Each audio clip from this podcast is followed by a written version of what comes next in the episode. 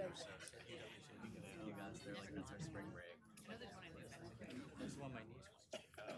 She loves it. Oh my gosh, she it so much. The other people have moved back to these.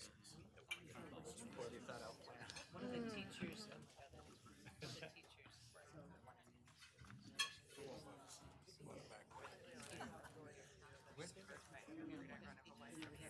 Oh no. My family's coming in Florida. There's like thirty of us. Where is it at?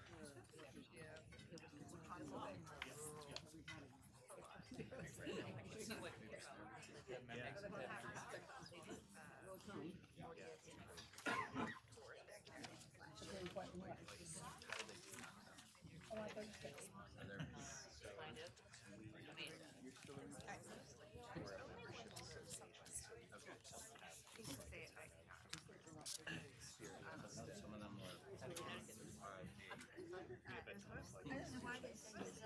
Yeah, I'm just sorry. I just decided that this was a. You've gone about the computer. I just want to get something out. Who's in the Yeah. How did you like the walk together? Did you drive here? It's too much to walk on the- Where do you live? for Northwest. Okay, that is. Yeah, I don't know if I'll keep coming back. I really don't like the walking.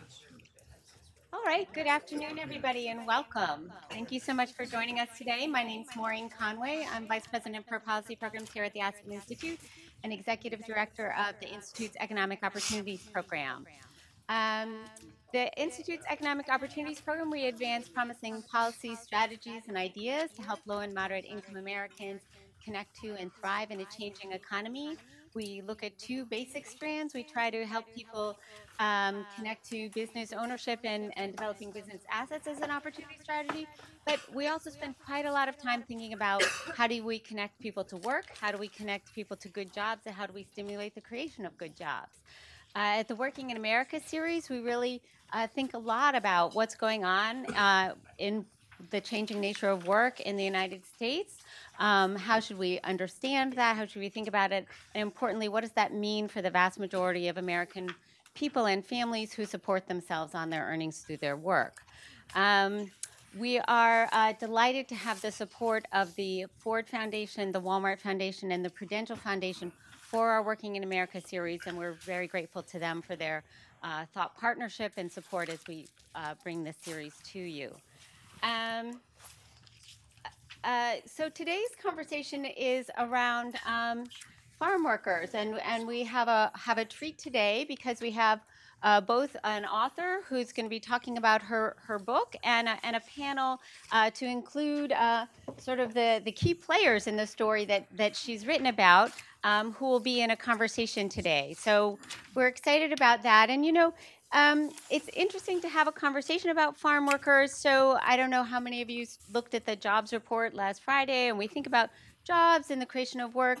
But the thing is, farm workers aren't even counted in those statistics about who's working in America. Um, there are we think about work, um, you know, and we frequently don't think about farm work. We think about a, an economy that's gone from farms to factories now to service and technology. Uh, but nonetheless, there's still over a million, and we don't have very good counts as our uh, little fact sheet on your chairs will tell you. Um, but over a million workers who are responsible for the food and uh, the fruits and vegetables by and large that we eat. So, um, so it's important to think about farm work, and I think we have a really exciting uh, story today today to think not only about that sector but also about how workers in that sector really kind of um, took charge and, and how that can be uh, related to other kinds of work in, in our economy. So we're excited about today's conversation. Um, and just before we start, I want to make a, a couple of announcements. We are um, recording and live streaming. Um, we're very excited to have our colleagues from C-SPAN here with us today. So if you have a phone with you, please do silence it. Um, but please do tweet. Our hashtag is TalkGoodJobs. Um, and uh, I, we will also have um, books on sale uh, today after the event. Um, they're on a discounted price, and we have the author here to sign them for you. So we will have book signing at the end of the event. So uh, please take advantage of that opportunity. Um, and now uh, I want to introduce um, the author of I Am Not a Tractor, Susan Marquis, who's going to start us off with some brief remarks about the book.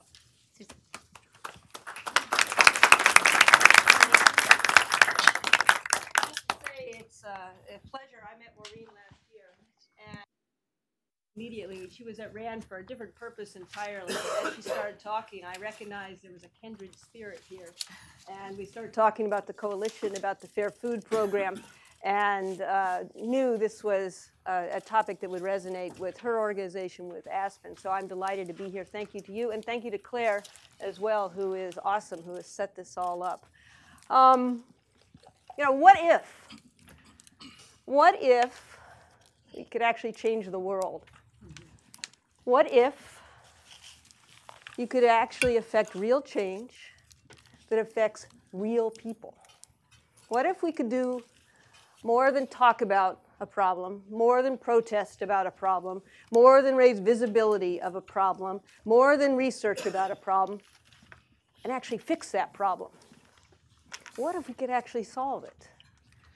I mean, that's something that's motivated me for quite a while. Um, I'm dean of the Pardee Rand Graduate School. I'm at the Rand Corporation.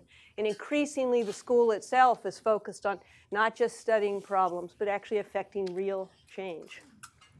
So that's what this book is about. That's what this story is about changing the world. Um, let me step back for just a moment. I, don't, I, I didn't grow up in the labor world. I mean, I worked, but I didn't study it. Um, that's not really who I am. I grew up in guns and bombs. I grew up in the Defense Department here in Washington, D.C., working in the Pentagon. I left the Pentagon uh, in 2002, moved over to a nonprofit government consulting firm, and then uh, became dean of the Pardee Rand Graduate School and now vice president for innovation at Rand uh, almost 10 years ago. So I, so I became dean of the school. What do deans do? They raise money and they meet board members. So I'm traveling around the country, flying to meet this board member and that. And I'm heading to Naples to meet uh, David Wang. Uh, interesting character, to say the least. And I'll say more about him in just a second. But as I'm traveling, I haven't had a lot of time. I've got this old copy of Gourmet Magazine, a couple months old, one of the last issues. I think it's the March issue. And I'm flipping through it. Roast chicken for two, elegant and easy. Korean, the new soul food. It's a great issue. I'm loving this. And then I flip to an article by Barry Estabrook. The tomatoes you're eating may have been picked by the hands of a slave. Okay, that got my attention. I'm a bit of a, I don't like the term, but foodie. I'm a good cook. I'm not allowed to say that. I've got some people here who've eaten my food before. It's not bad. Uh, uh, I'm a good cook. I care a lot about food. I care about food policy. I've gotten to know my farmers. I've gotten, I care about sustainable agriculture. I care about the treatment of animals. But I never thought about the people.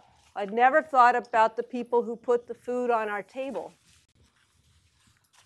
And Barry's article got me thinking about that. And they're talking about this coalition of Immokalee workers, because I didn't actually know how to say Immokalee then. Got my attention, stick it back in my bag, and go meet David Wang. And David is a 80 something year old Chinese American engineer. He uh, doesn't really do the small talk thing. He's much more about being very direct. I'm going to meet him. I'm a civil servant at heart, a public servant at heart, and I'm going up to this penthouse apartment and it's a little unnerving. The elevator opens up into his apartment, and we sit in this really formal living room. And I can hardly see him on the other side of the room because of the glare from the bay, uh, from the floor to ceiling windows. And it's not going particularly well. Um, we're really, he doesn't care about cute students to begin with, and so this is not very helpful if you're a dean of a school. And then he says something, I realize, oh, wait, isn't that those tomato pickers? in Immokalee. He then tells me rhymes with broccoli, Immokalee. Um, and David and I connect, and I start learning about the coalition. I start learning about what they're trying to accomplish. I start learning about the progress they've made. Eventually, uh, David introduces me to Greg and to Laura and to Gerardo and Lucas, and I go and visit.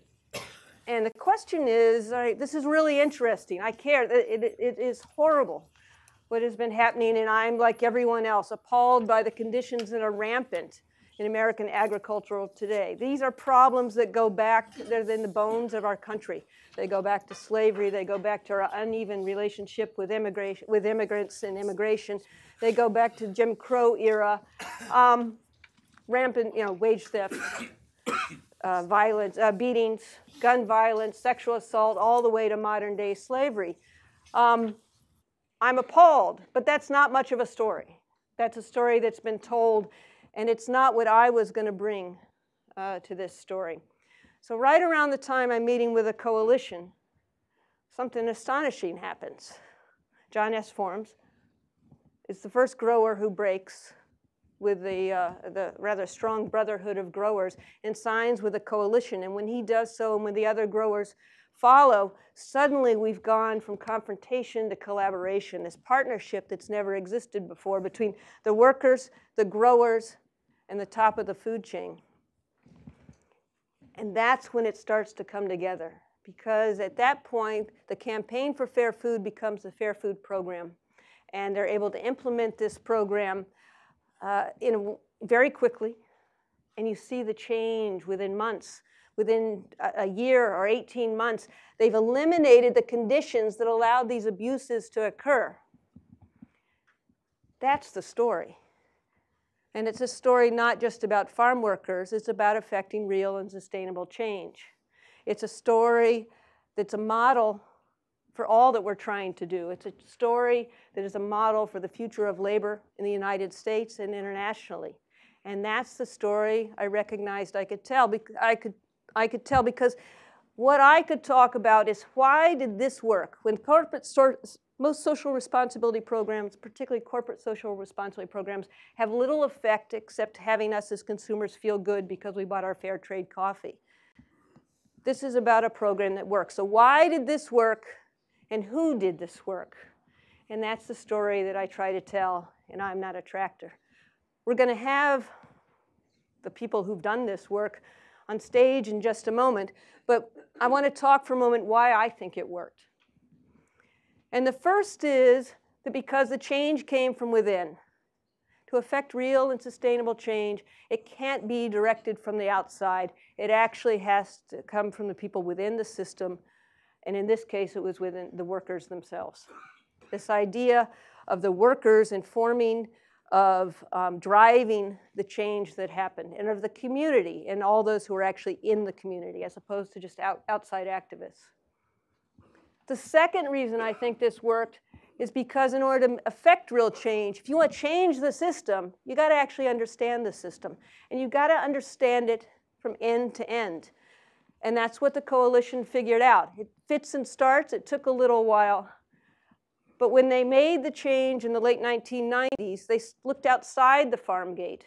They looked beyond their immediate employers and they looked to the system as a whole. And they saw that system as the workers, the crew leaders, the growers, the buyers, and even the consumers. And they saw that the strength, the power was at the top of the food chain.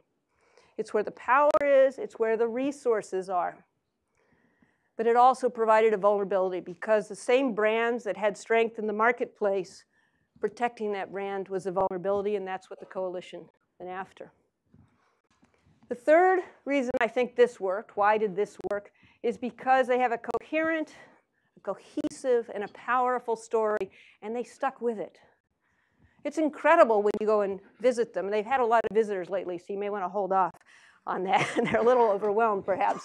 But um, it doesn't matter who you talk to. It's not like they're cherry picking people to talk to. It's every worker I spoke with, every ally I spoke with, they had the same message. And it had to do with declaring rights, human rights, about treating every person with dignity, ensuring that because of that dignity, they had a safe place to work and they could get a reasonable amount of pay. Um, the story was effective in developing, in, in establishing and communicating with allies. Allies became very important to this movement, uh, particularly faith-based organizations and the Student Farm Worker Alliance, so alliances uh, with uh, the campuses themselves.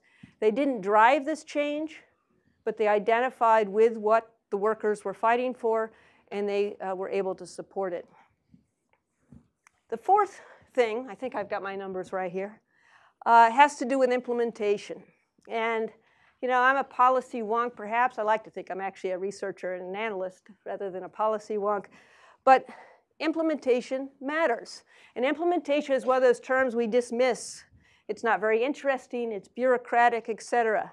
But one of the things the coalition did, and this is a lesson for all of us who want to affect change, is they paid as much attention to what they were implementing, to the program that would be put in place, as they did to the campaign itself.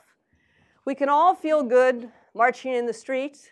We can all feel good raising issues. But if you don't know what you're going to do once you win, you're not going to have any effect. And it's the implementation piece that resulted in the comprehensiveness of the Fair Food Program that is not seen in any other uh, labor program, any other social responsibility program. It begins with the workers themselves, whose expertise was, were drawn upon in order to uh, develop the code of conduct. Education of the workers, so everyone knows what their rights are. Monitoring that includes not only scheduled and unscheduled audits by a third party, the Fair Food Standards Council, but also the workers themselves. So you have 30,000 or more in every row on every farm monitoring their own rights. It's most of all this idea of consequences. There's a lot of programs out there that have codes of conduct, standards, et cetera, and those are good. And they are raising issues and saying, here's what's expected. But the consequences are minimal to non existent for violating those standards. With the Fair Food Program, the consequences are real. The growers lose access to this market because the buyers who've signed on, the fast food giants and the grocery stores, will not buy from them, cannot buy from them in a legally binding agreement. They cannot buy from them uh, if they are not in compliance with the standards. And it's those real world market consequences that makes all the difference. That only comes when you think about implementation. And the last piece I want to highlight is the people themselves. That it takes people who are courageous, who are clever, innovative, smart, but most of all, stick with it. This is not an easy battle. This is started in the early 1990s. It took courage to change the approach they had uh, adopted, more traditional approach with protests and strikes in the 1990s, and recognize they had not. This wasn't achieving the transformational change. It takes sticking with it to, our, to negotiate with, to, put, to campaign against, and then uh, negotiate with the fast food giants and the grocery stores, so the buyers. And it takes persistence to put the attention, to pay attention to the details necessary to implement. And that's a remarkable skill set. So the people, the system matters, the approach matters, and these people you're about to meet matter a great deal. So I think that sums it up. And uh, for now, that's an overview, and now we get to dive into the fun part, the conversation. Great, thank you, Susan. And uh, don't sit down there. You can sit down up here, and I'll invite the other panelists to uh, to take the stage at this at this point. Um, and I will just briefly. You have bios and materials on them all in your in uh, in your packet. So um, I'm not going to go over their bio, but I do encourage you to take a look at that. I'm just briefly going to put names to faces. So. Um, to your uh, to your far right, to um, is um, uh, Greg Asbed, uh, co-founder, leader, and organizer of the Coalition of Immokalee Workers. Um, next to Greg is, um, okay, the one who challenges me with pronunciation, Gerardo Reyes Chavez. Uh, thank you. uh, who is also a leader and organizer with the Coalition of Immokalee Workers. Um, next to Gerardo is uh, Jon Esformes, uh, CEO of Sunright Sunripe Certified Brands. Um, next to John is Susan, that we just heard from, and we're delighted to have moderating today's conversation uh, Stephen Greenhouse, who was a labor reporter for the New York Times for more, more than 30 years and has an, a book coming out in 2018 that we're looking forward to maybe hosting here next. So, Stephen, I turn it over to you. Thank, Thank you. you. Thank you, Maureen. So I, am really honored to be asked to moderate this discussion because there are four very impressive uh, folks on this panel. I've been reading Susan's book, and as I told Susan, I didn't expect anyone who worked for the Defense Department to be a good writer.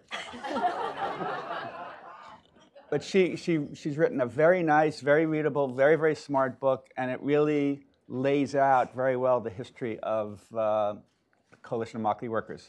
And you know, Greg Asbed, I met Greg first, I think 1997, 1998. I was down in Florida doing a story about horrific housing conditions for farm workers, and you were a fairly small organization. I thought, this ain't going. I, yeah, I thought this ain't going anywhere. and shows now, predictive now 20 years later, and I, I've written uh about coalition of Immokalee workers in my book. You know, I think for my money, it's one of the two or three most effective worker organizations, non-union worker organizations in the country in terms of lifting workers. It's really made a serious difference in the lives of 30, 35,000 farm workers and lifted not just them, but their families. And I first met Gerardo a long time ago when he was no, um, when he was a rank and file worker, and I've seen him develop into a true leader. I don't know if any of you have seen the movie Food Chains. He, he plays a big role there. I was at a training, and and uh, and uh, Gerardo was speaking to about three, four hundred workers about safety issues and how to avoid sexual harassment, and. Uh, He's a very, very impressive worker leader. And Jon Esformes it was very courageous. You know, for years and years, the tomato growers refused to deal with uh, the Coalition of Immokalee Workers. They basically boycotted. Uh, they wouldn't talk to them. They wouldn't negotiate. And any um, grower that agreed to pay the five the the a penny more a pound that, that the coalition was working for, any grower that agreed to do that was going to get fined $100,000. And John kind of bucked the tide and, and made, reached a deal with the coalition, and really his agreement, his courage in reaching a deal has really um, broken the dam and got things flowing, and it's made it's really made a huge difference down there. So uh, let me start with a question for Greg. Um, you were involved in the founding of the coalition of Immokalee workers. Tell us about why and how the coalition was founded. Uh, well, let's start with the why. Um, uh, you heard from Susan some of the conditions that that existed in Immokalee in the past, and that continue to exist, frankly, outside of the Fair Food Program and agriculture. Um, I think what's the saying that uh, life is solitary, poor, nasty, brutish, and harsh? Is that the Hobbesian version of life outside of society? Immokalee was essentially outside of society. You know, um, at least when we were first there, late '80s, early '90s. Um, it was a dog eat dog world where you would see people getting beaten in the central parking lot after getting their check because they complained about the fact the check wasn't as much money as they thought it should be. Um, and nobody would come to their defense. You were by yourself, you were alone. And there was this, this sort of um, sense of the, the daily exercise of raw power that defined the town and, and a deep imbalance of power that allowed that to happen. Um, and so but rather, I mean, uh, rather than describe it and give you a couple of examples, um, Alejandrina is a is a worker who today, very luckily, works at John's one of John's farms. Um, but she's been here for over 20 years, and she was talking to CNN not too long ago, and she described her experience when she first got to the country 20 years ago. And she said, "I was 14 years old, and um, you know, first thing I did was go to the fields to work, and a boss said." You know, I can get you a better job. You're too young to be in the fields. I can get you a better job in the packing house. It's nicer, we work by hours. Just jump in my truck and we'll go there. And you can imagine what happened next. Uh, he attempted to assault her. Fortunately for Alejandrina, um, another worker saw what was happening. He intervened.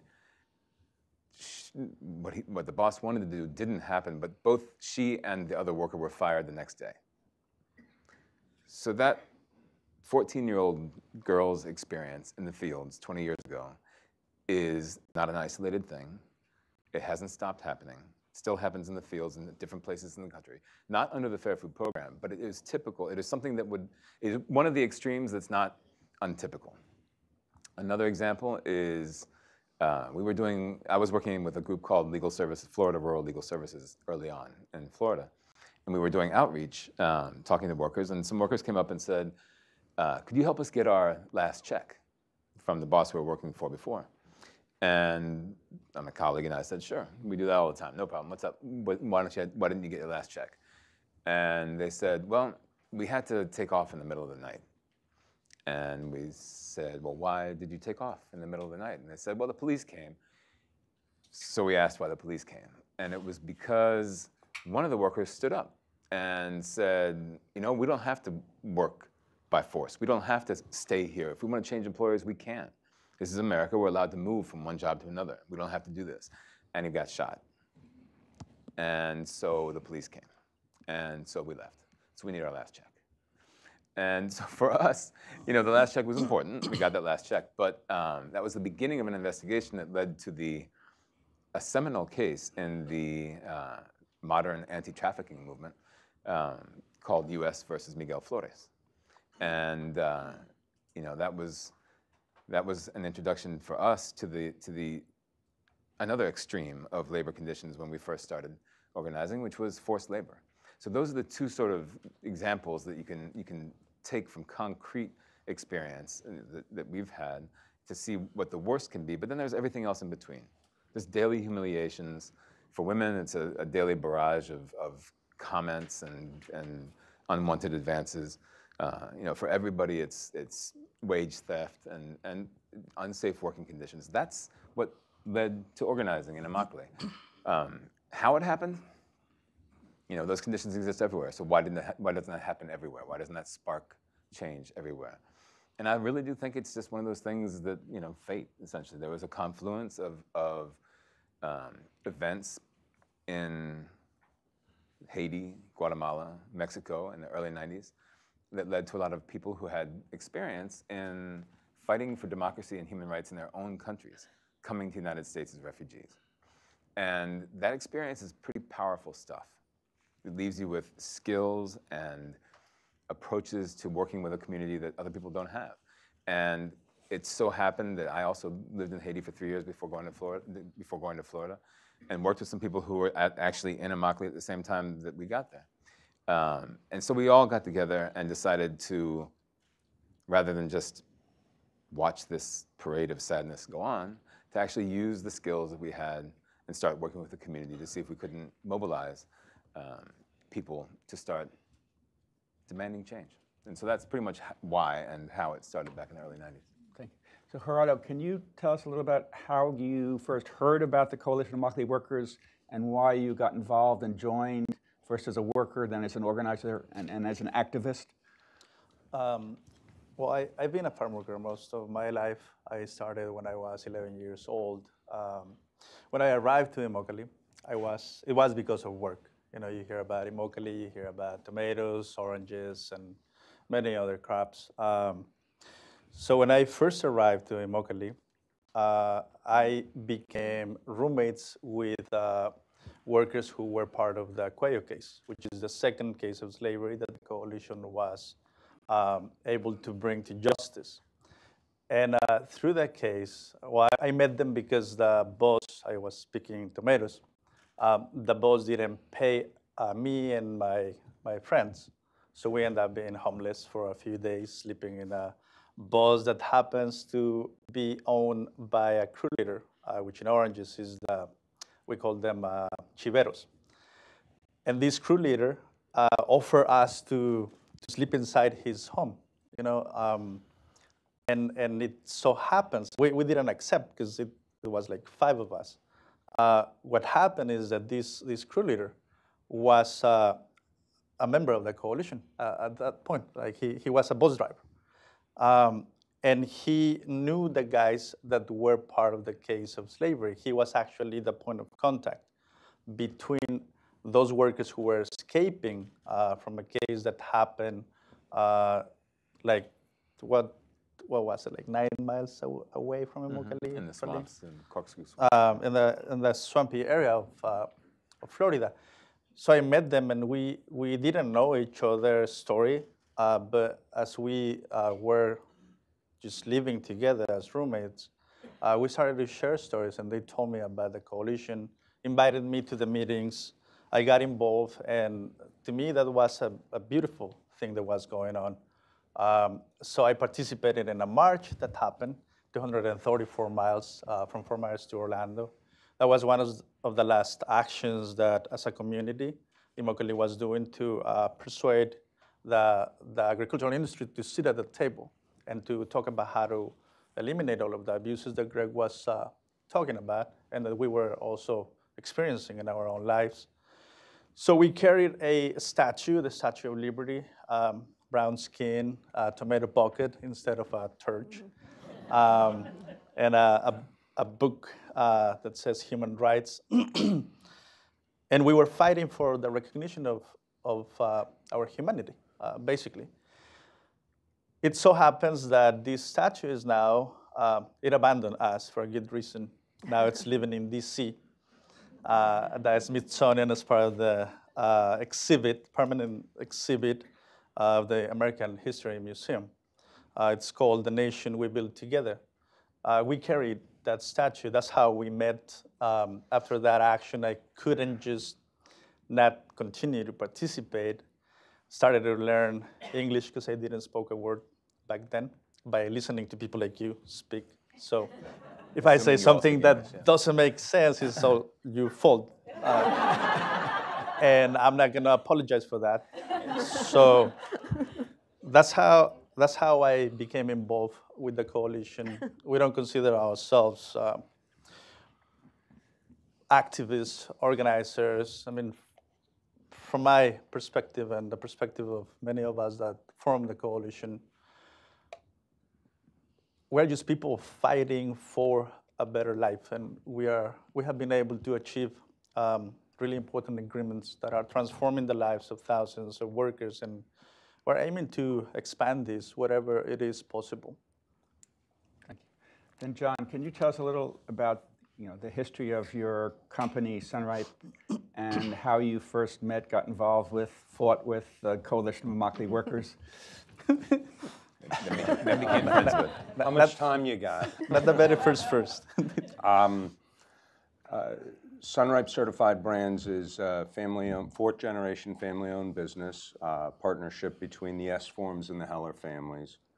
We're uh, both immigrant families. Um, My family, the Esformes family, is originally from uh, town uh, Saloniki and uh, came over right before World War I and settled into New York. Um, the story that's in, important to me and important to this story is how we ended up in the produce and eventually in the farming business is that my great grandfather was working in a shoe factory in New York and got sick.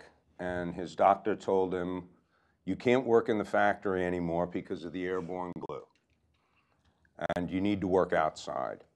And that started us in the produce business in New York with a push cart selling watermelons, eventually on the Bronx Terminal Market, and eventually reaching out to uh, farming building farming operations first in upstate New York and eventually in, in Florida, California. We were in Cuba.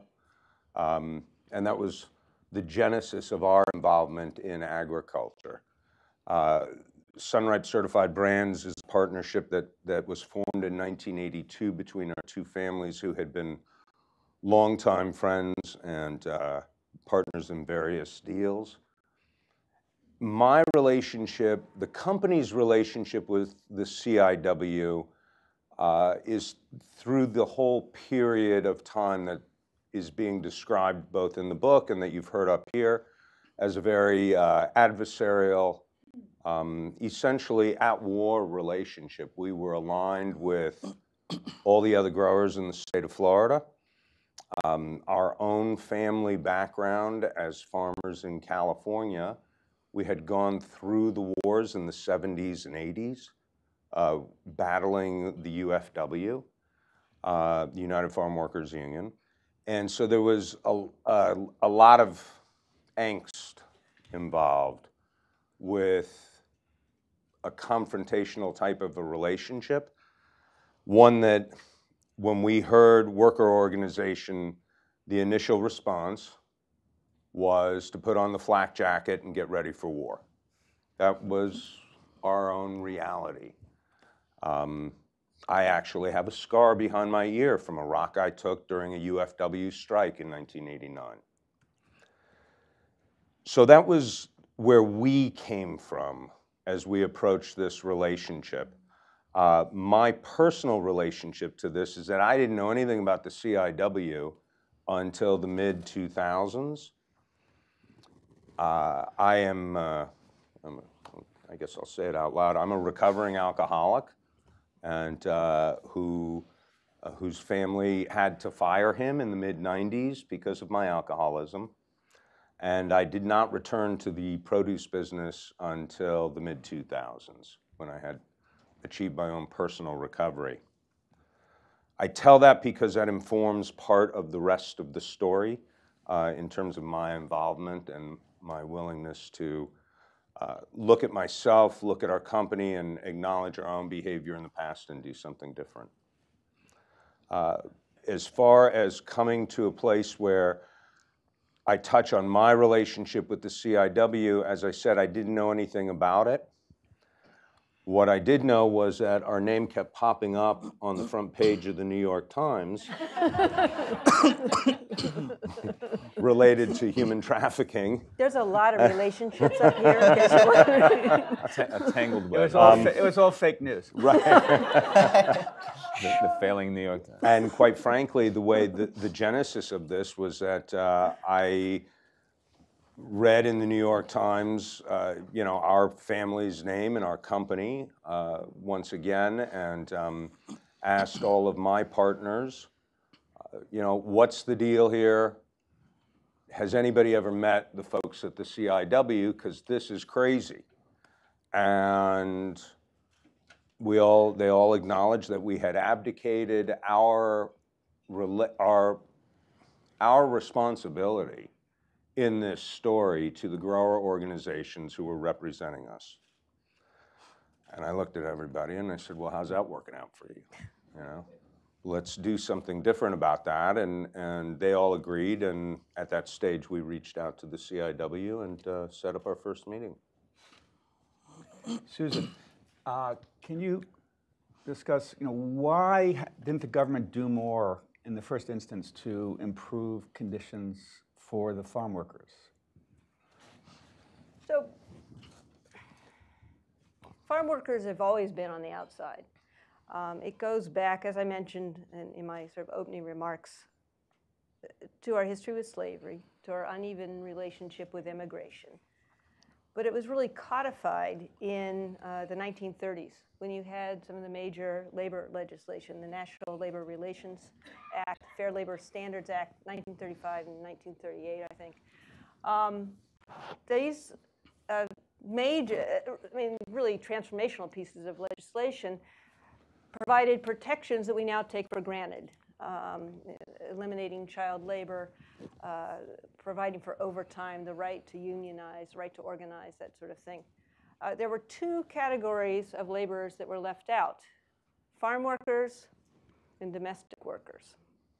If you think for a moment, you can figure out why those are the two categories.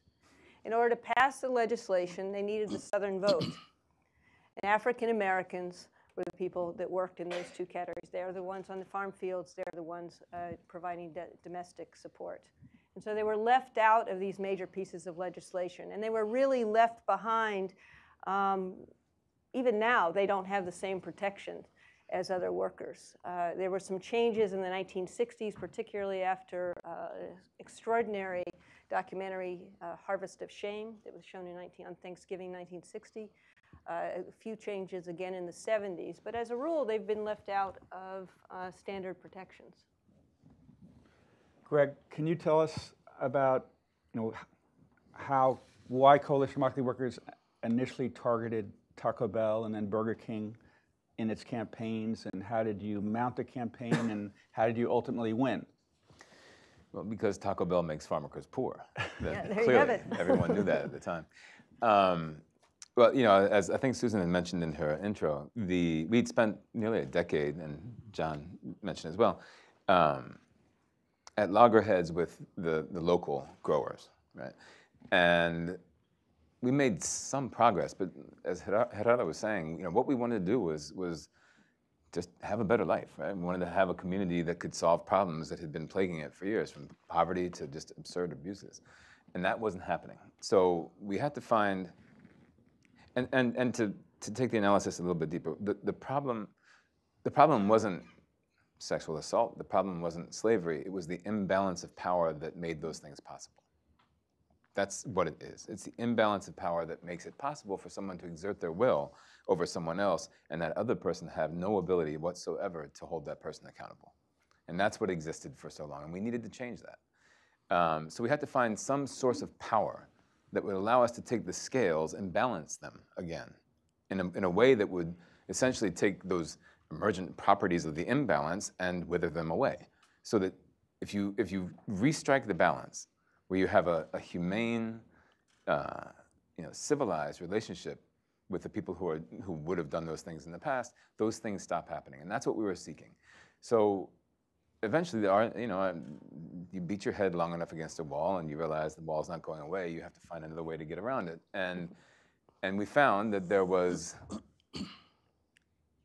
a voice that the growers had to listen to. They didn't have to listen to ours for a number of the reasons that Susan explained, but they had to listen to the voices of their customers.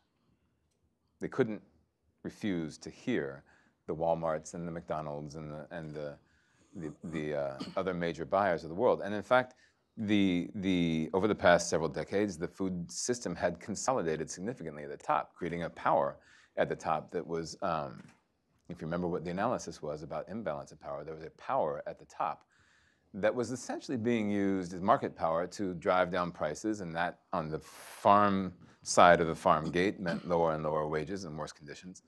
But in effect, that power is neutral. It's not necessarily negative. It's not necessarily, it doesn't necessarily create negative consequences for workers. It's simply that it's never harnessed to create positive consequences for workers.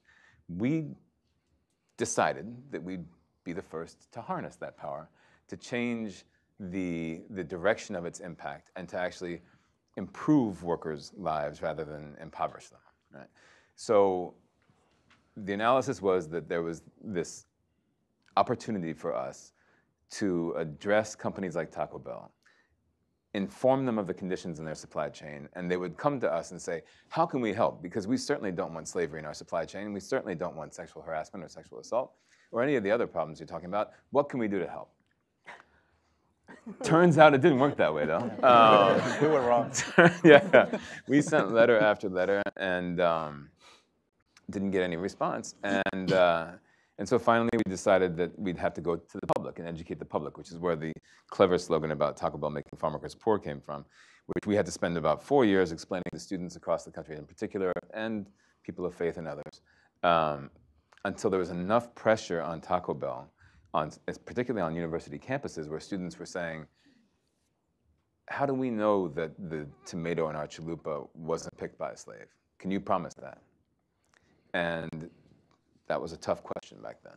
There was no fair food program. And so um, students were actually demanding on their campuses that Taco Bell be removed from the campus until it could answer that question, until it could meet with the CIW and, and work with the CIW to be able to answer that question. And so that's how it started. Um, and from there, Taco Bell, uh, after four years of campaign, signed an agreement in 2005. McDonald's followed, Burger King followed, most of the fast food industry followed, with one exception, which remains an exception today, which is Wendy's. We can talk more about that some other time. Um, Wendy's. We talk- have a talk about boycott Wendy's shirt out here. Outside, there's information you can learn about. Um, but uh, now there's 14 companies that support the Fair Food Program, everything from Walmart to McDonald's and Whole Foods. Um, and it's their purchasing power. It's the power of, in the industry, they call it the power of the purchasing order, right? And in fact, just real briefly, we're not the first to imagine this. The industry itself dealt with this, right? The industry had a problem that was an existential problem for the food industry, which was salmonella, E. coli, food-borne illnesses, right? At some point not too long ago, the retail end of the food industry insisted to its, to its suppliers that to be a supplier, to be able to sell to those major buyers, you had to meet food safety standards. You had to be certified for food safety standards. Those didn't exist 20 years ago, 30 years ago, but they do now, right? And by using the power of the purchasing order, saying if you don't meet these, if you're not certified, you can't sell to us. They actually have made a major dent. I mean, you can't get rid of everything, but they have made a major dent in, in foodborne illness outbreaks. The exact same mechanism is what we are using to stop sexual assault, slavery, wage theft, and all the other things that have plagued farm workers and farm labor for, for generations.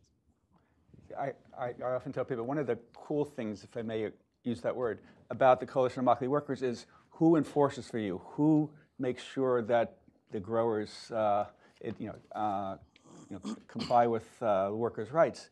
It's Walmart, it's McDonald's, it's Taco Bell. Like, if growers, you know, violate workers' rights, then they pull their orders. So instead of having the government enforcing, you actually have these, you know, the power of the purchasing order. But it's a real important power.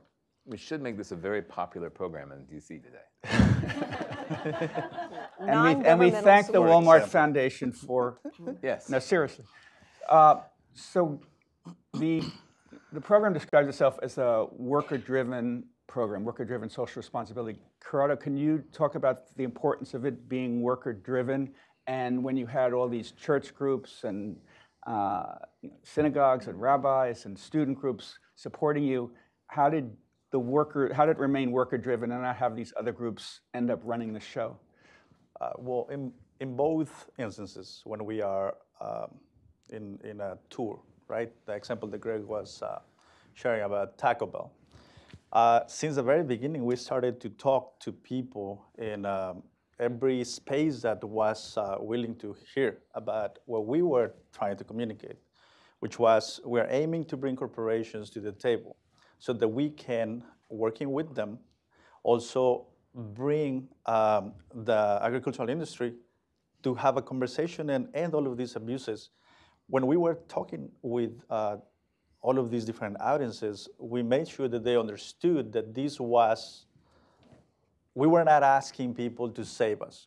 We were not asking anybody to come with the right answer for our uh, issues.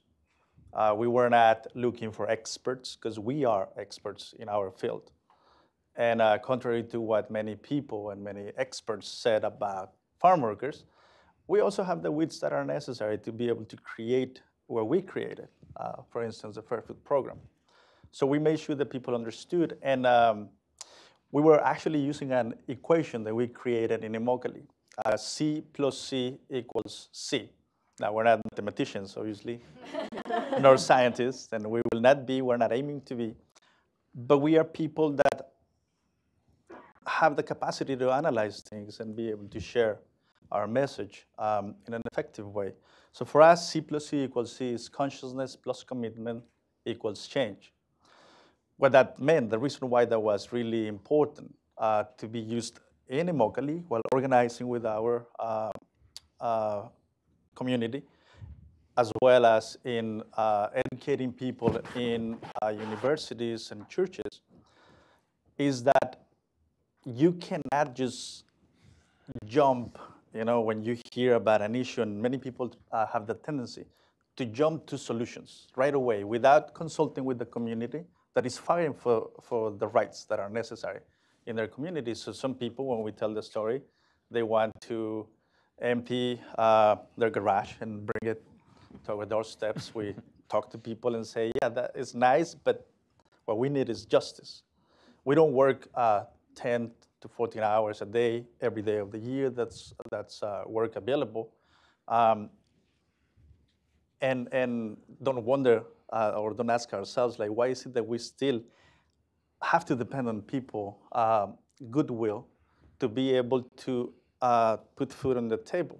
Because in Thanksgiving, there's a lot of people that come from different um, rich communities to give free food to our people and that's that's a question that for us, um, you know, when talking to people, we we make sure that they understand we're asking for justice, not for charity, and we are the people who will educate you about what the issues are.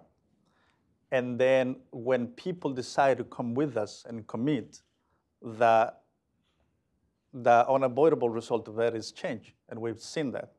So in one end, it is crucial that whatever the community is trying to, to accomplish, that that is clear from the beginning to whoever is listening, that the struggle needs to be led uh, or led by workers. In the implementation side of things, with all the agreements that we have, the reason why the Fair Food Program works is because when we go to the fields. We conduct sessions of education, which uh, basically are about an hour long. We talk about all the rights that we have uh, under the program that, that the workers have. And um, they receive a booklet like this that contains all the rights that are part of the agreements with the different growers. When that happens, uh, workers know that they are protected for the first time. That under this program, there are market consequences, as you were mentioning, that will be triggered if any company, tomato grower, refuses to do what they have agreed to do under this program. So every worker, when they hear their rights and when they know that these rights are guaranteed in their workplace, then they are going to complain. It started slowly, but surely. Uh, when we started with the sessions of education, workers started to call and then see how the program worked, report all kinds of abuses, sexual harassment, wage theft, situations of violence in the fields, all the things that we knew existed. But for the first time, workers also witnessed how those abuses were fixed. And surprisingly enough, people who reported them were not fired or beaten like in the past. so that is what, what the program is um, and why it is important. We have 30, 35,000 uh, workers that have, because of those protections, because of those uh, market consequences, and because of the work that we uh, collaborate with um, the industry, they become monitors of their own rights. And that is the most powerful thing. That's what makes the complaint-based uh, mechanism uh, so effective. Question for Jon I, I, about you know uh, Jon and his company were the very first one to sign, grow to sign an accord with uh, the Coalition Immokalee Workers. I remember reading a, an article about this, and it said that you were in a rush to do this before the Jewish holiday of Yom Kippur, and you wanted to reach the agreement before sundown. Uh, so you were the first to sign on. I wanted to ask you, you know, what caused you to finally, you know, go from war to peace with the Coalition Immokalee Workers? And you must have felt a lot of pressures from other growers, from your, your, your buyers, from some of the big companies that have signed on to the uh, you know, Fair Food Agreement uh, that were probably pushing you to sign on. And then you probably felt pressures from the, you know, your, your family members and from uh, farm workers as well. So can you discuss Sure. that? Um, First of all, I mean, and I don't know whether I was living in a vacuum or what was going on. Um, But the point at which my partners and I had that conversation, which I referenced before, and the signing of our agreement was maybe two months, of which the first month was our attorneys speaking to each other to get a confidentiality agreement so we could even sit down and talk. Um, My perspective on it and my relationship to it is that we had no pressure from outside, from any of our competitors, because they didn't know what I was doing. Um, I had no pressure from customers because they didn't know what I was doing. And I had no, I, we really, I guess what I'm saying here is that, you know, our decision to sit down and meet with the coalition was our business, our interest, and our desire to understand who and what they were um, before we proceeded any further. That first meeting, I mean, we, we call it the cup of coffee now, but I walked in and, and met with uh, Greg and Lucas, and the first thing I told them is, I'm here to have a cup of coffee and decide whether I like you and I trust you, because if I don't, we're not going anywhere.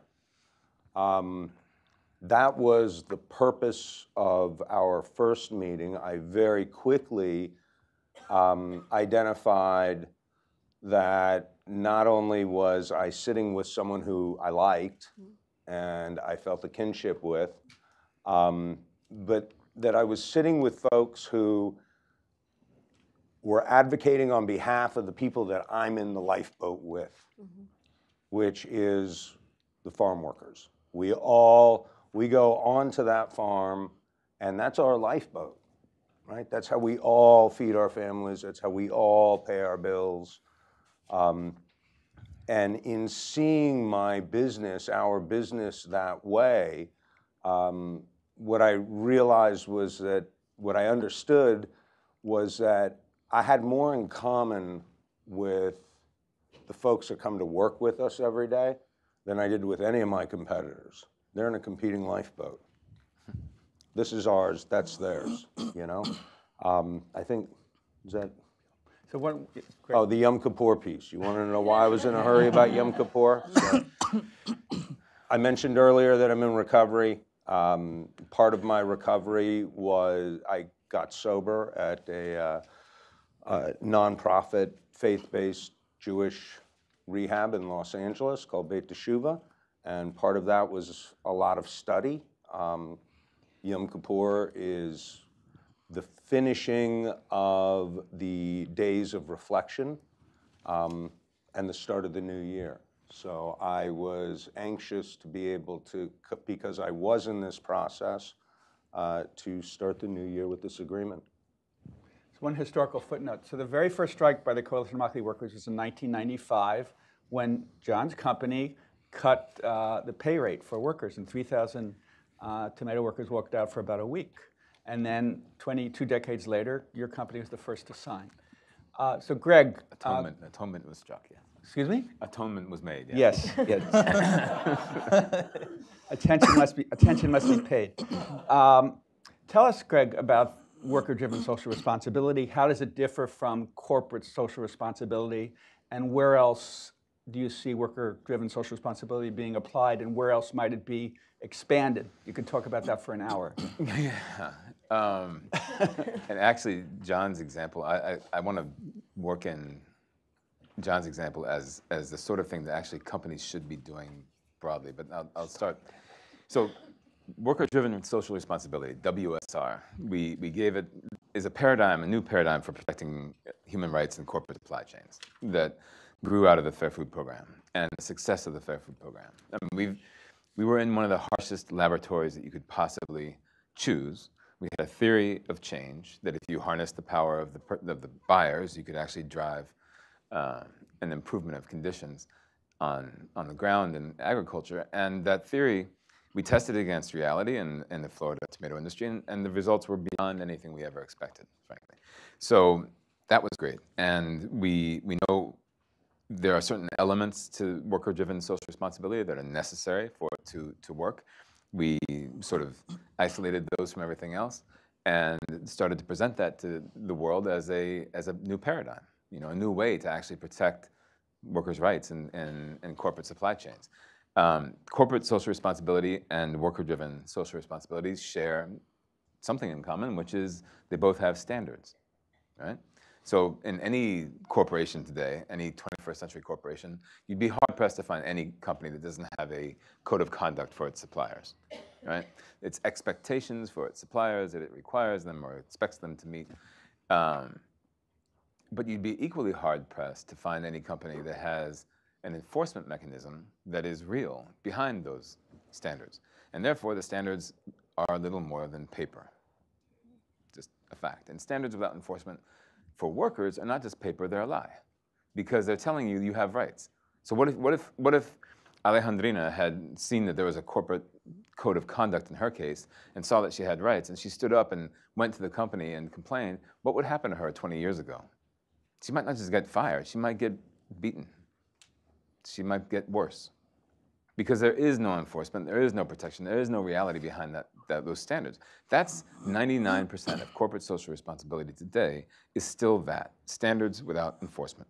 Worker-driven social responsibility is social responsibility led and, and monitored and enforced in a partnership between workers, growers, and, and buyers. And so you need, many of the elements have already been talked about. Um, you know, workers' experience and insights on the job inform the standards, the code of conduct. So you have things in worker-driven social responsibility codes that are very different from the ones that you find in the corporate drawn code. Things that are very specific to how you actually do get, you know, exploited on the on the particular job. So that's one thing. Worker-to-worker education, so that workers actually, like Gerardo was saying, so that workers who are working under those rights actually know what rights they have. Because what good is it to have rights if you don't know what they are? If you can't actually, when something happens, you don't know that that's a violation of your rights and what you can do. Third, a, an effective complaint mechanism that workers trust, that workers know is efficient and, and fast, right? Um, and fourth, uh, deep dive audits. You know, the one thing that corporate social responsibility will say is that we don't just have a code, we have audits. We audit behind our code.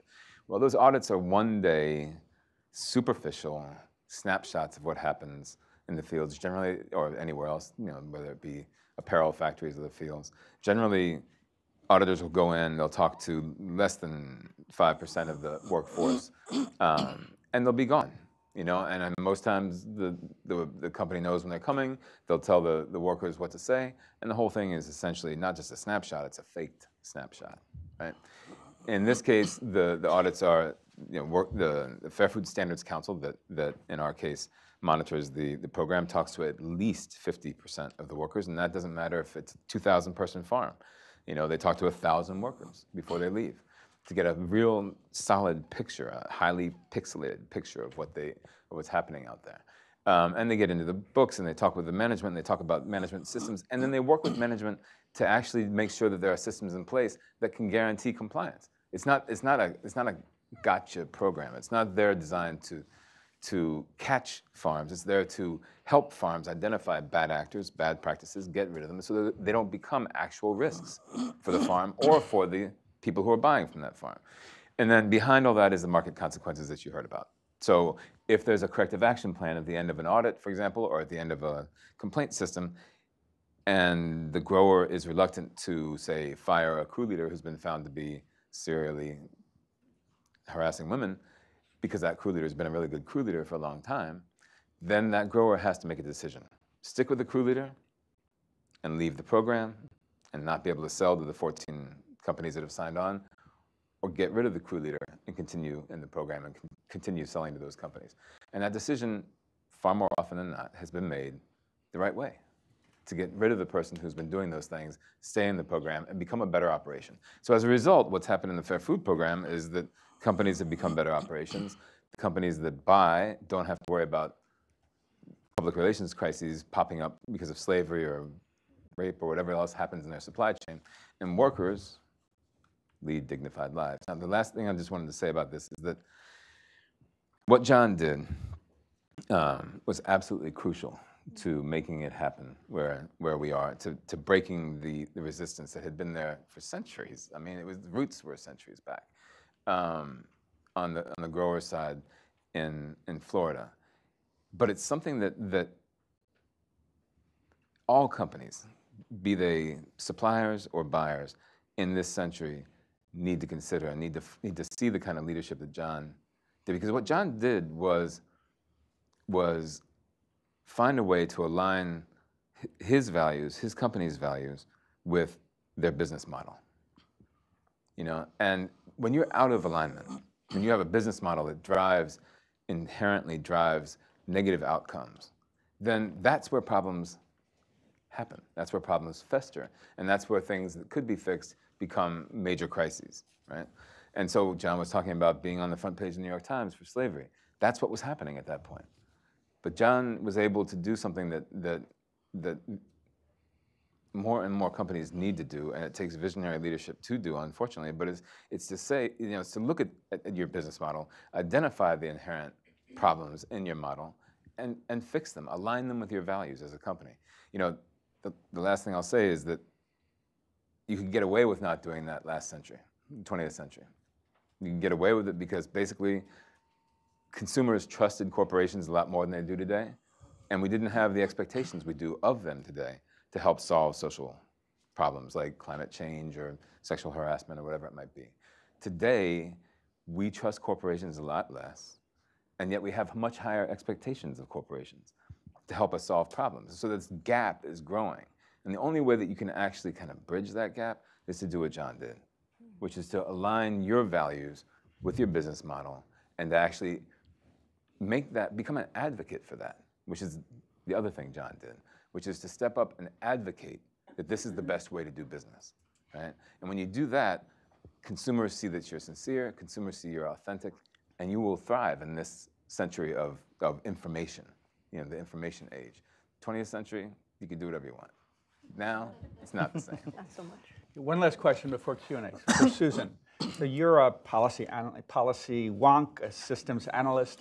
You know, what do you think other businesses, other worker groups should, can draw from the uh, example of Coalition of Immokalee Workers, and what might it mean for future research into poverty, inequality, uh, you know, worker efforts?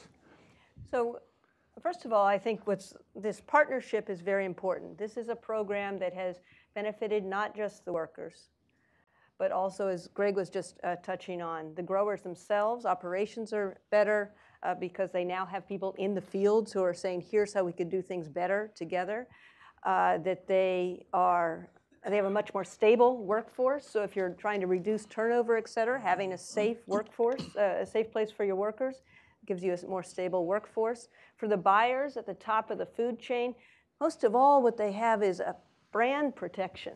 That's what that's their value. That's what they're worried about. They know that they have a clean supply chain in a way that no other program has delivered. I have one point here, real quick, for the um, not just uh, the buyers, et et cetera, but I think for all of us to take away is that change is possible. And change is possible if we start looking for new places for new solutions. Uh, one of the things that's growing, as the world has changed, it's important that we look beyond the government for solutions. If we're waiting for the government, it's not going to get done. And because there's some things the government does well and other things they don't do so well. We've never done well in the issue of labor or in workers or working conditions, et cetera, for a variety of different reasons.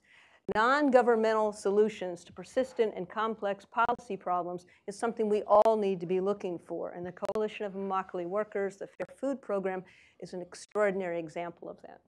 Thank you. One of the amazing things about what you've done is it's, you know, without any government assistance. It's all, all within the private sector. Maybe that's why it's worked. Yes. Uh, So opening the floor to uh, questions. Uh, This uh, Right there. lady back there. Hi, thank you. I, I learned a lot. My name is Dr. Mindy Reiser. I'm vice president of an NGO called Global Peace Services. So we're interested in ways to uh, reduce conflict, uh, give people opportunities to transform their lives. So my question is this. In terms of the farm worker workforce, are there any provisions in terms of education to move up if they wish in uh, the chain of um, management um, with perhaps the company, um, learning other skills that they could go into um, accounting, they could go into um, health policy or at least public health uh, related to uh, agricultural production. What opportunities are there for people to further their own education while staying within that agricultural sphere? Jon Gerardo or Greg, you could, you could answer. Do you want to talk about anything in specific?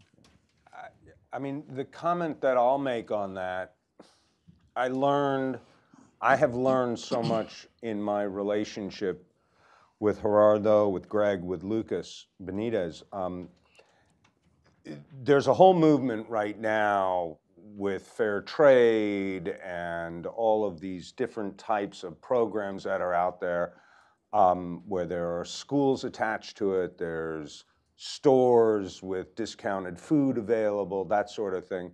And one of the most important conversations that I've ever had was with Lucas Benitez.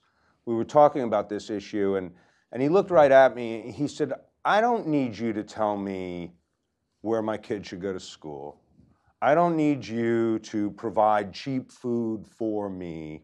As Gerardo was mentioning before, they don't need free turkeys in Immokalee on Thanksgiving. No more. What they need is to be, Keep you free. what people need is to be treated fair at work, have a safe place to work, be paid a fair wage, and live their lives. And that resonated for me both as a business owner and as a human being because, quite frankly, I don't want anybody telling me what resources are available to me or my kids. So I don't know if that if that answers your question, but that's how I would uh, what I would say about that. the woman with the black hat. Black hat. uh, yeah, Ellen menacing. Taylor. Uh, I used to work for OSHA for a number of years, and so I know your frustration, and I know that we need to look in new places for new solutions. But particularly, um, I also used to teach at the Labor College in New York City. Uh, and um, so I know a little bit about the history of labor unions. They used to be social justice and social improvement organizations before they became power brokers. And they had clinics and schools and child care centers. And I'm wondering if that's part of your vision for the CIW.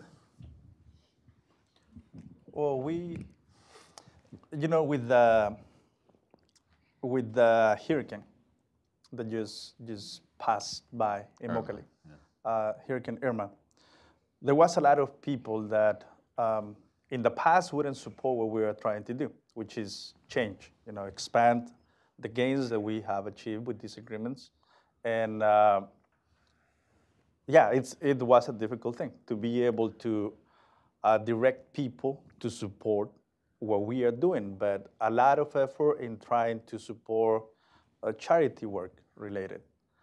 So, sorry, I lost train of thought.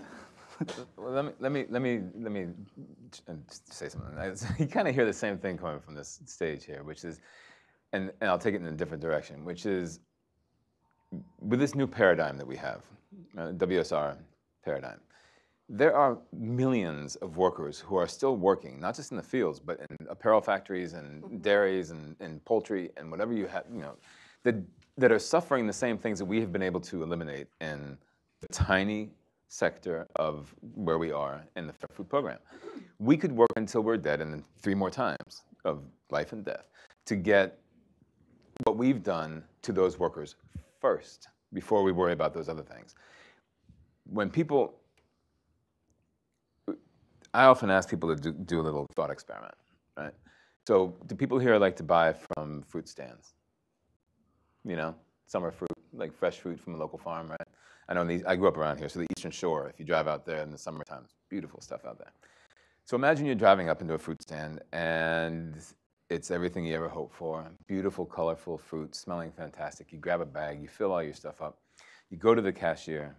The cashier's got a little ruby cheek kind of look and everything. And, um, and they're, they're, they're checking you out. And as you're just feeling that happy buzz you feel at those places. And then you hear a scream.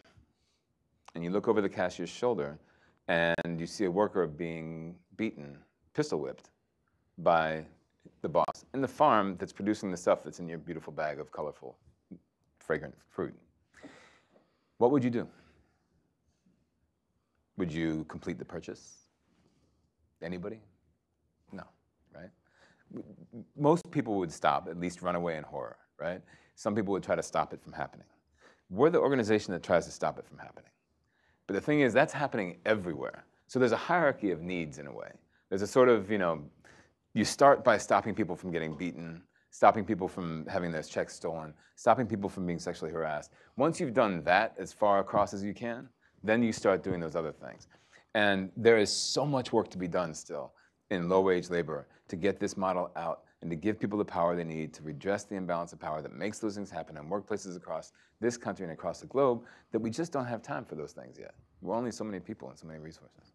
Yeah, and what I was going to say That's is it. we are trying to direct the resources um, that are coming into town through the relationships we have with other organizations to be able to create um, together with them, uh, not directly as uh, the CIW, but working with people, telling them like this is a good place to start in terms of the housing. So there's different ideas um, that are being explored on that front. Um, but yeah, as Greg was saying, the list is is huge, and the priorities need to be at the center. Uh, we need to fix what hurts the most, and then eventually we will expand in the same way that we are expanding the protections in the fields. Can I just make one quick comment on that? I had an opportunity to speak at UCLA Law School, and one of the questions that came up uh, to the panel was, uh, what, what new legislation do we need to see that these rights are guaranteed, you know? And what you're hearing from the three of us up here is that this isn't about new legislation. This isn't about a lot of different, this is about ensuring that the things that are on the books right now, like guess what? You're not supposed to steal people's wages. Guess what? Sexual harassment is against the law. Guess what? Slavery is against the law. The resources don't exist in the extensive reach, in the extended reaches of agriculture mm-hmm. to go ahead and enforce these laws.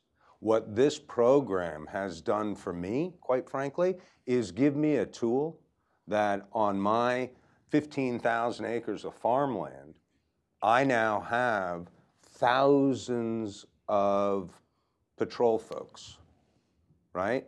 Because there are dark parts of our farm. And while I can sit here and say I'm about 99.9% sure of how I might behave, I'm gonna give myself a little wiggle room. As I go down the hierarchy of my management team, I become less and less certain. That's as it applies to management. Quite as it's kept, there's also a lot of worker on worker harassment that can take place. So these are all things that this program has helped me as a business owner address to provide the fair, safe work environment that is already on the books I'm supposed to be providing. Uh, The gentleman right under the camera. Hi, hi. My name is Mike Golash. One of the things that when you think about worker standard is a decent wage, decent benefits, pensions, and things like that. It seems you don't really, the Coalition of Immokalee Workers doesn't really deal into that area and talk very much about that. So I like to know what are like the average wage of a farm worker in Florida as part of this uh, Fair Food Program on a yearly basis? We, we haven't here yet, but we do talk about it very often.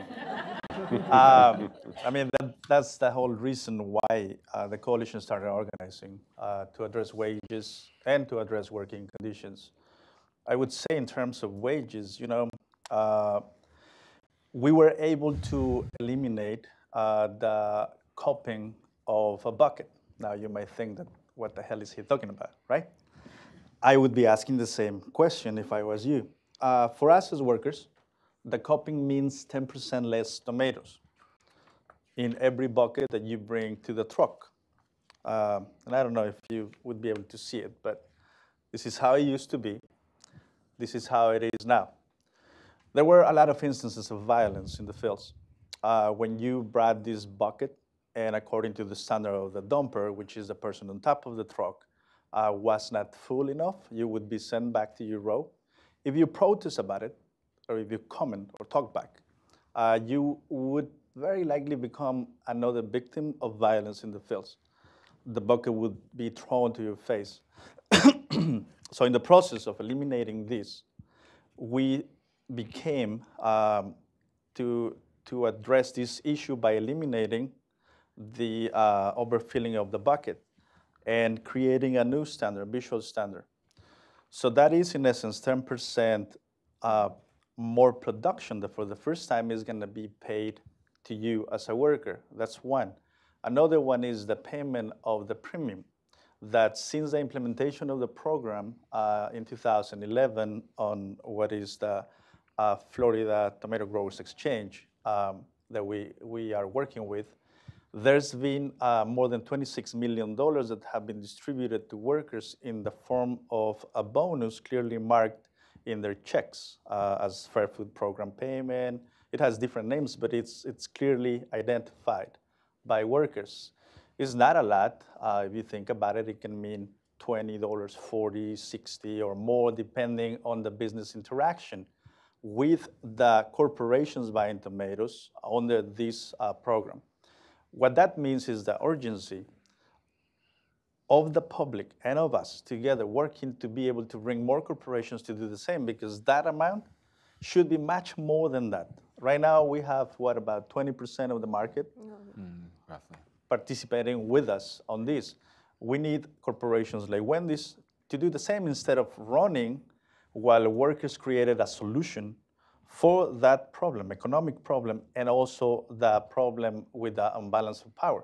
When we find the solution and we're able to basically not just identify where slavery was happening, but stop it on its tracks, get rid of it. Because there hasn't been a single case of slavery in any of the farms under the program. But there continues to be a lot of issues and violent situations happening outside everywhere. So when we found a solution, what Wendy's did is basically punish the growers that were supplying them for years. Uh, growers that were providing the tomatoes, tomatoes that, you know, they were profiting from it. And now they decided to go to Mexico when we created the solution because the growers decided to participate with us. That is just wrong. So we need to do that uh, to bring more corporations to do the same, to increase more that bonus. Also, I don't know, uh, since we started to work with the agricultural industry in Florida, as an industry, the wages have gone up. Um, it was 40 to 45 cents per 30 plus years. And in a span of six years, now it's 55 in average, 60 in some companies, even 65 cents. So I don't know, things are moving in the direction that they should. And I would bet that it is not a coincidence. I would say that it is because there is, for the first time, a working relationship, human to human, where we are taking into account all parts involved, the things that matter most, which is the dignity of the workers. Um, I want to ask, uh, we're going to do a lightning round, but I want to ask Greg one quick question. So uh, CIW has been such a success. What are the chances uh, you might ex- you know, spread your wings to you know, the fruit industry in the Midwest, vegetable industry in the Southwest, or to all of California? or the world. Yeah. what day is it? Um, no, um, I mean, we, we are currently in the, in the initial stages of, of talking with growers in Texas about watermelons and other crops. Uh, the program, we're working with a, a, dairy worker organization in Vermont, as you well know, um, that, uh, that we're helping establish their own Milk with Dignity program. Uh, and they have Ben and Jerry's as their primary partner, as a corporate partner, and they're working with, um, with farmers there. So it's expanding in that direction. Uh, you know, we have inquiries from all sorts of different directions, from workers, from corporations who want us to expand our footprint in their supply chain. Um, and we're working through those things. Hopefully it'll be in many, many, many more states. I mean, right now it's up the East Coast. It's in seven states and three crops, but we want it to be everywhere it can be. So now a so-called lightning round. Uh, if you wanted the members of the audience to take one thing from this discussion, be it a question to ponder, a fact to keep in mind, a call to action, or something else, what would that be? Should we start with Greg or Susan? Susan, okay. As I said before, change is possible. If you want to change a system, look at the system as a whole. Um, I believe the Coalition of Immokalee Workers and Fair Food Programs have done this, and we need to look at it as a new model for addressing uh, labor issues for uh, labor issues that benefits the buyers, the corporations, as well as the workers. To you, Jon. Ah, okay. I'm not going to leave you with my words. I'm going to leave you with, with the words of uh, Rabbi Abraham Joshua Heschel. In a free society, some are guilty, all are responsible. We all bear the responsibility to ensuring that our fellow men and women are treated fairly in the workplace and at home and have safe places to go to work. So that's the challenge. That's what it means to be human. That's what it means to live in a community and be part of something. Call to action. New York City, 11 to the 15th we're gonna have we're gonna do in front of uh, Nelson Peltz's office. Which which month, Gerardo? Uh, March. Sorry. um, I got excited. Yeah. Um, so yeah, we're gonna be in New York, um, and we're extending the invitation to allies all over the, the country to join us. Uh, we're gonna do a fast uh, with presence for the entire day, those five days. Uh, Nelson Peltz is a key uh, key uh, player within the structure of Wendy's. Uh, they are, uh, he's the president of a hedge fund called Trian Partners. They invest a lot of money, profit a lot, and have a lot of power, but they refuse to use it. So we are going to their headquarters to ask them to exercise their power in a responsible way. Uh, we're going to be joined by church leaders, by people from different universities in the country, and um, it's gonna. The culmination is going to be a march. We hope to have uh, to have thousands of people. So help us spread the word. Uh, 11 to the 15th of March, uh, join the farm worker community, and we are bringing the message that it is time uh, for them to do the right thing, and to help us to expand uh, the protections against sexual harassment and violence in the fields. Um, and I would just close by saying that, you know, there's there's no change that happens just because we wish Mhm. it would. Uh, we need action. The, the action is what has made it possible for every corporation to come on board, to use their power in a responsible way, resulting in this transformation. It's, it's, not, some, it's not science, it, it needs people on the streets. And we need to spread the word. And if we believe in this, uh, we shouldn't be uh, depending on someone else inviting us to do this. We know that there are many things that are wrong and need to be improved in the working places of America, but particularly in farm work. So let's do this together. Um, and I'm not, I'm not sharing this um, as an invitation. I don't want to convince you. Um, It's an order. It's an order. we, yeah, that, I command you to do that. No, I, am not. I'm, I'm not asking you uh, this as a favor. Um, we shouldn't be asking this as a favor, because uh, social change shouldn't depend on, on charity in a way, uh, on, on that regard. Uh, asking people, convincing people. Uh, this should be about a basic understanding. You know, just think about this for a second. The food that you have in your tables, all the celebrations uh, that you have in that table with your family, with your friends, that food came from somewhere. We are the people responsible for those moments too, whether you have seen us, thought about us or not. And we're asking for the same ability to be able to, to do just that with our own family. But we need you to recognize that and stand with us and follow our lead. So.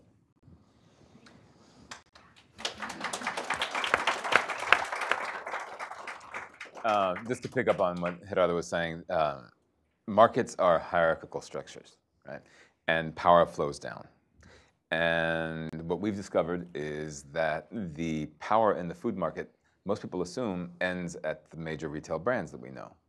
That that's where it stops. Right? That's the top of the ladder. In fact, we are the top of the ladder. Consumers are the top of the ladder. The problem is we don't act in concerted ways like corporations do.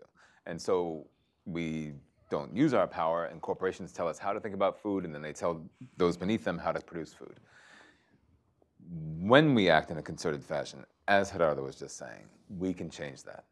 We can actually tell corporations how we want food to be produced, in which case they then have to push that message down all the way to the farms and to the crew leader level so that life changes for those who produce our food. So if we act together, we can change not just the food system, not just the food market, but all the markets that we, that we live in, electronics, clothing, all the sorts of things that we buy that, that, that we know conditions are not right behind, but we don't act on. So Thank you all so much. Please join me in thanking what a fabulous panel.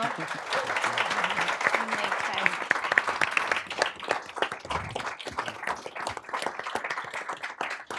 Susan is going to be signing books, so please um, uh, join us for that. And also, please come back on uh, February 21st. We'll be having Drivers of Opportunity. How will books sent here. Latinos shape the future of the American dream? So please come back for that.